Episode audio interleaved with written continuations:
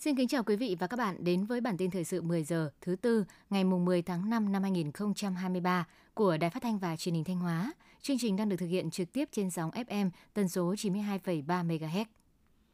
Chiều qua, Ủy ban dân tỉnh tổ chức hội nghị trực tuyến toàn tỉnh tổng kết công tác phòng chống thiên tai, tìm kiếm cứu nạn và phòng thủ dân sự tỉnh năm 2022,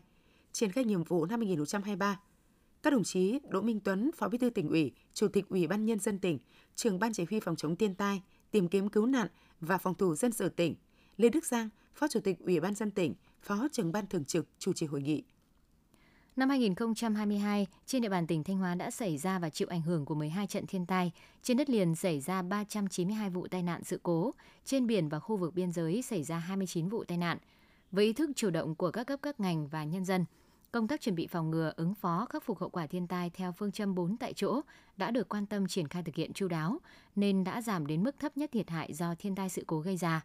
Trên cơ sở phân tích những tồn tại hạn chế về nhiệm vụ phòng chống thiên tai tìm kiếm cứu nạn năm 2023, Chủ tịch Ủy ban nhân dân tỉnh Đỗ Minh Tuấn nhấn mạnh, thiên tai được dự báo ngày càng bất thường, phức tạp khó lường, những hình thái thời tiết cực đoan diễn ra ngày càng phổ biến. Do vậy, các thành viên ban chỉ huy, các ngành địa phương cần tập trung lãnh chỉ đạo thực hiện tốt nhiệm vụ phòng chống thiên tai, hạn chế thấp nhất thiệt hại có thể xảy ra. Phải xác định đây là nhiệm vụ rất quan trọng để quán triệt và giữ vững nguyên tắc, không chủ quan lơ là, nhưng cũng không hoang mang lúng túng khi có tình huống xảy ra, chủ động phòng ngừa, ứng phó kịp thời, khắc phục khẩn trương, trong đó phòng ngừa là cơ bản là trọng tâm.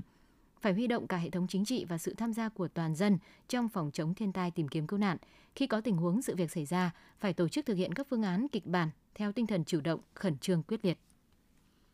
Hiện nay trên địa bàn tỉnh có 610 hồ chứa nước. Đến nay, 100% hồ chứa trên địa bàn tỉnh đã được kiểm tra và báo cáo hiện trạng an toàn đập hồ chứa – lập phương án ứng phó thiên tai, tình huống khẩn cấp. Số hồ chứa bị hư hỏng, mất an toàn trên địa bàn là 100 hồ.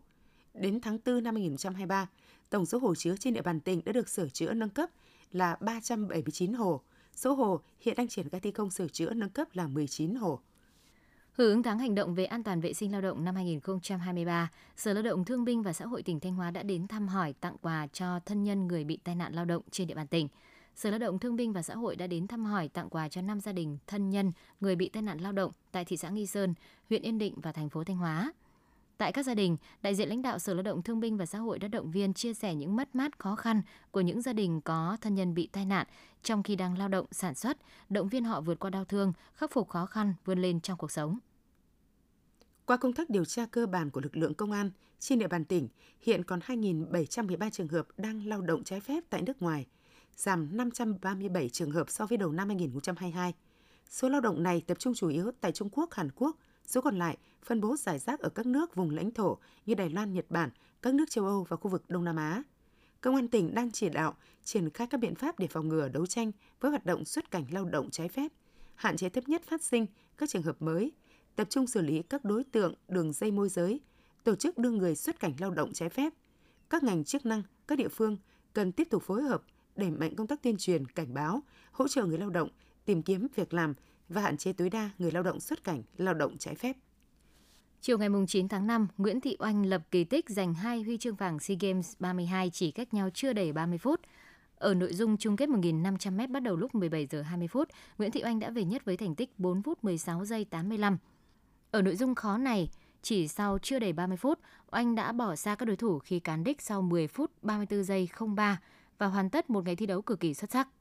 Nguyễn Thị Oanh đã hoàn tất cú hat-trick vàng của mình ở các nội dung 5.000m, 1.500m, 3.000m vượt chướng ngại vật. Tiếp theo là phần tin trong nước. Theo công văn ngày 9 tháng 5 năm 2023, Thủ tướng Phạm Minh Chính đồng ý kiến nghị của Bộ Giao thông Vận tải về đầu tư tuyến đường kết nối tỉnh Bình Phước Đồng Nai. Bộ Giao thông Vận tải cho biết tuyến đường có điểm đầu tại thành phố Đồng Xoài, tỉnh Bình Phước. Đoạn cuối tuyến được nghiên cứu theo hai phương án – Cụ thể, phương án 1 sau Ủy ban dân tỉnh Bình Phước đề xuất có hướng tuyến đi qua cầu Mã Đà sang địa phận tỉnh Đồng Nai, tiếp tục đi theo các tuyến đường địa phương để kết nối với đường vành đai 4 thành phố Hồ Chí Minh tại thành phố Biên Hòa, tỉnh Đồng Nai. Tổng chiều dài khoảng 76 km, trong đó khoảng 31 km đi qua vùng lõi khu dự trữ sinh quyền Đồng Nai. Phương án 2 do Bộ Giao thông Vận tải nghiên cứu có hướng tuyến kết nối với đường Đồng Phú, Bình Dương, tỉnh Bình Phước đang đầu tư xây dựng – và đường Bắc Tân Uyên, Phú Giáo, Bầu Bảng, tỉnh Bình Dương đang đầu tư xây dựng. Tuyến tiếp tục đi theo 15,5 km xây dựng mới để kết nối với đường vành đai 4 thành phố Hồ Chí Minh tại huyện Bắc Tân Uyên, tỉnh Bình Dương, tổng chiều dài khoảng 71 km.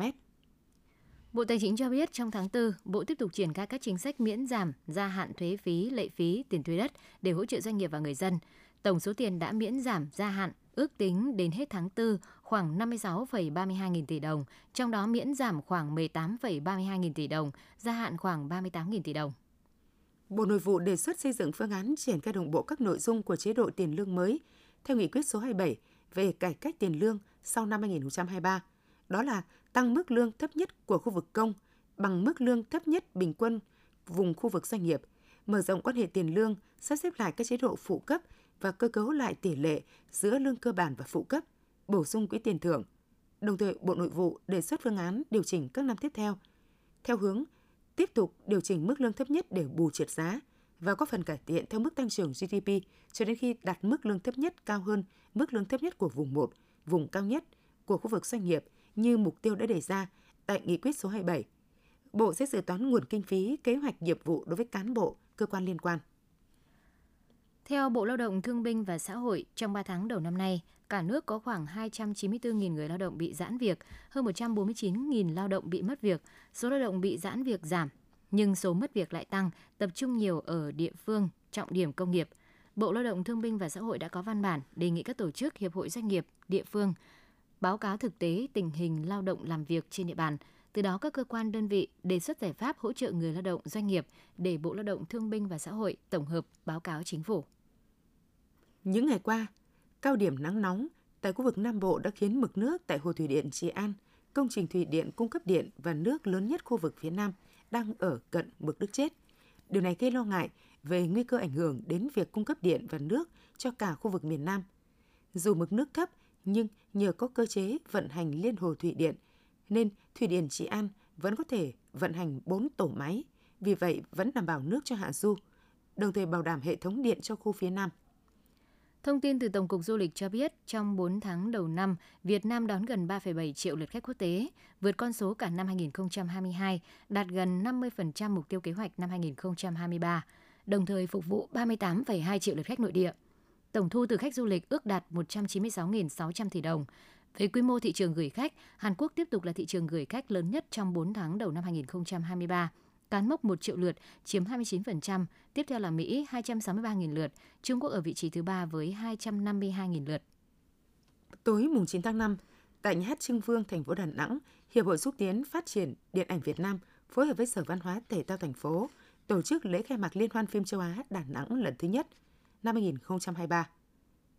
Liên hoan phim châu Á Đà Nẵng được tổ chức từ ngày 9 đến 13 tháng 5 năm 2023 với chủ đề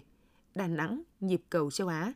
Điểm nhấn của liên hoan là việc tranh tài của các bộ phim ở hai hạng mục, Giải thưởng phim châu Á ASEAN Film Award và Giải thưởng phim Việt Nam. Trong khuôn khổ liên hoan sẽ diễn ra các hoạt động nghề nghiệp chuyên sâu như hội thảo, lớp đào tạo ươm mầm tài năng, ra mắt và gặp gỡ đoàn làm phim, chiếu phim, phục vụ khán giả trong dạp và ngoài trời, giao lưu với nghệ sĩ điện ảnh.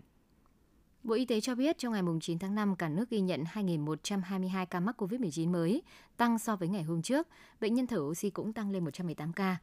Giáo sư tiến sĩ Phan Trọng Lân, Cục trưởng Cục Y tế Dự phòng Bộ Y tế cho biết, đến nay thế giới đã ghi nhận tới trên 900 biến thể phụ của Omicron, cho thấy tình trạng khẩn cấp y tế công cộng toàn cầu chấm dứt, nhưng dịch chưa chấm dứt. Vì vậy chúng ta không được chủ quan và vẫn cần tiếp tục công bố số liệu về dịch hàng ngày.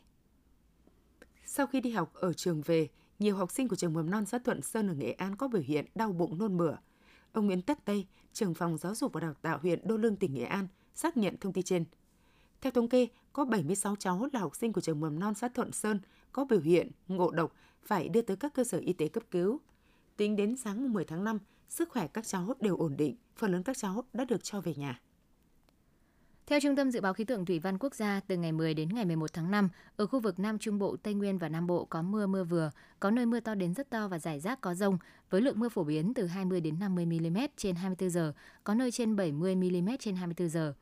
Ngoài ra ngày và đêm mùng 10 tháng 5, ở khu vực Bắc Bộ có mưa rào và rông rải rác, các tỉnh từ Thanh Hóa đến Thừa Thiên Huế có mây, có mưa rào và rông vài nơi, chiều tối và đêm có mưa rào và rông rải rác. Quý vị và các bạn vừa theo dõi bản tin 10 giờ của Đài Phát thanh Truyền hình Thanh Hóa. Mời quý vị tiếp tục đón nghe chương trình tiếp theo của đài chúng tôi.